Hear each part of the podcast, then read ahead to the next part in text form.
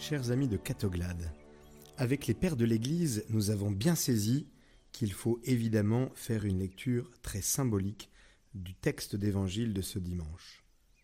La mer symbolise l'instabilité du monde visible. La tempête indique toutes sortes de tribulations, de difficultés qui oppriment l'homme. Marcher sur les eaux, voilà une performance extraordinaire et qui a donc dans la tradition biblique une signification particulière. Car ici, les eaux sont le symbole des forces du mal et de la mort. Ainsi, marcher sur les eaux, c'est signifier que l'on domine ces forces. Jésus domine les forces du mal. Et la barque, vous me direz, la barque, eh bien, elle représente la Sainte Église, voulue par le Christ et guidée par les apôtres. Jésus veut éduquer les disciples à supporter avec courage les adversités de la vie, en ayant confiance en Dieu, en celui qui s'est révélé au prophète Élie sur l'Oreb dans le bruit d'une brise légère.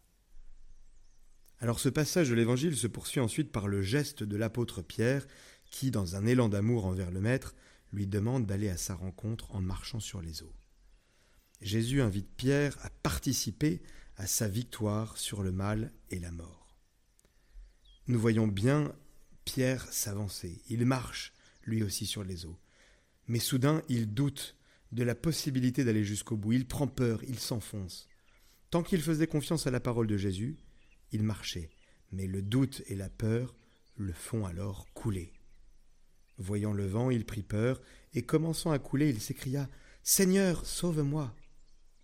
Saint Augustin, imaginant s'adresser à Pierre, commente ainsi Le Seigneur s'est abaissé et t'a pris par la main. Par tes seules forces, tu ne peux pas te relever. Serre la main de celui qui descend jusqu'à toi. Ah oui, c'est riche d'enseignements pour nous, cela, frères et sœurs. Il nous faut serrer très fermement la main de Jésus qui descend jusqu'à nous et qui veut nous tirer des ténèbres dans lesquelles nous nous sommes empêtrés nous-mêmes. Il ne dit donc pas cela à Pierre uniquement, mais il nous le dit à nous aussi. Pierre marche sur les eaux, non pas grâce à ses propres forces, mais par la grâce divine en laquelle il croit. Et lorsqu'il est emporté par le doute, lorsqu'il ne fixe plus le regard sur Jésus, mais qu'il a peur du vent, lorsqu'il ne se fie pas pleinement à la parole du Maître, cela veut dire qu'il est en train de s'éloigner intérieurement de lui, c'est à ce moment-là qu'il risque de s'abîmer dans la mer de la vie. Et il en est ainsi pour nous aussi. Si nous nous regardons uniquement nous-mêmes, nous devenons dépendants des vents et nous ne pouvons plus passer sur les tempêtes, sur les eaux de la vie. Romano Guardini, qui est un grand penseur, écrit que le Seigneur est toujours proche, puisqu'il est à la racine de notre être. Toutefois, nous devons faire l'expérience de notre rapport avec Dieu entre les pôles de l'éloignement et de la proximité. Par la proximité, nous sommes renforcés. Par l'éloignement, nous sommes mis à l'épreuve. Voilà donc pourquoi cette scène est si importante pour nous et pour tous les baptisés qui ont été plongés dans la mort et la résurrection du Christ. Je le répète, l'Église est la barque de Pierre. Elle est et elle sera toujours chahutée par les flots. Peu importe. Ce qui importe est le seul secours sur lequel nous pouvons compter, le Christ.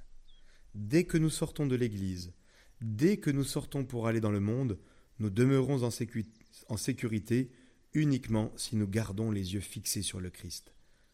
Demeurez en moi, dit Jésus. Il suffit que nous nous laissions distraire, détournés par les circonstances, impressionnés par le vent, les bourrasques de l'actualité, pour perdre, pied et nous enfoncer. Oui, chers amis de Catoglade, nous sommes ballottés par les vents contraires, par le mal et la mort, et Jésus nous invite à participer à sa victoire, au salut qu'il nous apporte notre divin Maître et Seigneur se découvre à nos yeux comme celui qui domine les puissances de la mort. Avoir la foi en Jésus, ce n'est pas avoir atteint dès ici-bas le port du salut, la sécurité extérieure, la tranquillité. Nous avons à marcher sur des eaux, des eaux agitées. Nous avons à affronter des vents contraires. Certes, nous savons que Jésus a vaincu la mort et le mal, mais il n'a pas encore stoppé la tempête qui secoue notre barque. La tempête sera apaisée quand Jésus montera définitivement dans la barque, ce qui peut se comprendre comme la rencontre définitive à la fin des temps pour l'Église et au moment de notre mort pour chacun de nous. Pour l'instant, sur cette terre, avoir foi en Jésus, c'est faire confiance à son invitation à participer dès ici-bas à sa victoire. Jésus le premier a traversé la mort sans être englouti par les eaux. Il nous assure que nous aussi, avec lui, nous traverserons aussi les eaux de la mort. Avoir la foi, c'est comme la Vierge Marie au pied de la croix, se tenir debout dans la tempête, marcher sur les eaux par la grâce de Jésus. Comme tout homme, chers amis de Catoglade, nous pouvons être effrayés par la mer agitée, nous pouvons être effrayés par les vents contraires. Nous ne sommes pas sans crainte face à notre mort corporelle. Nous pouvons être effrayés par la force du mal dans notre monde et dans notre cœur. Être croyant, ce n'est pas marcher sur des eaux déjà apaisées et partant calmes. La victoire de Jésus n'est pas signifiée par le calme, mais par le fait qu'il marche sur les eaux en tempête et nous invite à le suivre. Ce combat contre des éléments contraires est notre condition sur cette terre. Le calme ne viendra qu'à la fin, quand Jésus montera dans notre barque. Notre tâche aujourd'hui est de faire confiance à Jésus, à son exemple, à sa parole. La puissance de Dieu se déploie donc dans une faiblesse apparente, comme en témoigne d'ailleurs Saint Paul. Nous sommes pressés de toutes parts, mais non pas écrasés, ne sachant qu'espérer mais non désespérés, persécutés mais non abandonnés, terrassés mais non annihilés. Nous portons partout, et toujours en notre corps les souffrances de mort de Jésus, pour que la vie de Jésus soit elle aussi manifestée dans notre corps. Jésus marche sur les eaux, il est le maître de la vie, il connaît la puissance de vie qui l'habite, mais il laisse la mer et le vent se déchaîner, car ils ne peuvent rien contre lui.